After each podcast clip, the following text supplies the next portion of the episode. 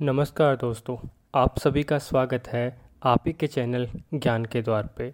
आज हम आपको अक्षय कुमार की हाल ही में रिलीज़ होने वाली मूवियों की जानकारी देंगे। अक्षय कुमार की जल्द ही दो बड़ी फ़िल्में रिलीज़ होने के लिए तैयार है। हाल ही में उनके द्वारा जारी की गई एक वीडियो जिसमें उन्होंने कहा कि यदि बॉलीवुड में दो चार लोग गलत है तो इसका मतलब ये नहीं कि पूरा बॉलीवुड ही गलत है। उस वीडियो को लेकर भी लोगों की मिक्स प्रतिक्रियाएँ देखने को मिल रही है। कुछ लोग इस वीडियो के लिए कह रहे हैं कि इतने दिन से चुप रहने के बाद अब इस वीडियो को बनाने का मकसद यही है कि इनकी लगातार तीन चार फ़िल्में आने वाली है। खैर ये विवाद तो बना ही रहेगा, लेकिन फ़िलहाल हम आपको बता दें कि उनकी फ़िल्म बेल बॉटम, जिसकी शूटिंग 30 सितंबर को ख़त्म हुई है, उनका टीजर आज रिलीज़ किया जाएगा। आपको बता दें कि बेल बॉटम फ़िल्म साउथ की 2018 में रिलीज़ फ़िल्म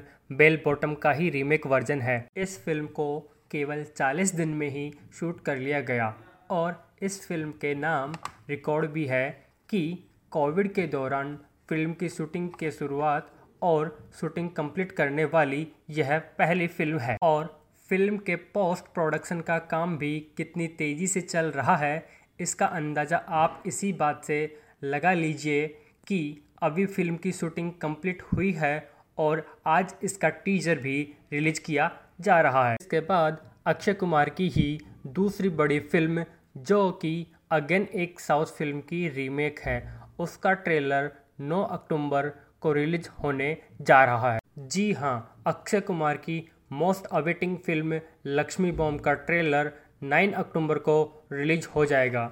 आपको बता दें कि ये फ़िल्म दिवाली पर रिलीज़ होगी। लक्ष्मी बॉम्ब फ़िल्म में अक्षय कुमार एक ट्रांसजेंडर की भूमिका में नज़र आने वाले हैं। साउथ फ़िल्म इंडस्ट्री में इस फ़िल्म को कंचना के नाम से बनाई गई थी और अब हिंदी में इसे लक्ष्मी बॉम्ब के नाम से बनाया गया है।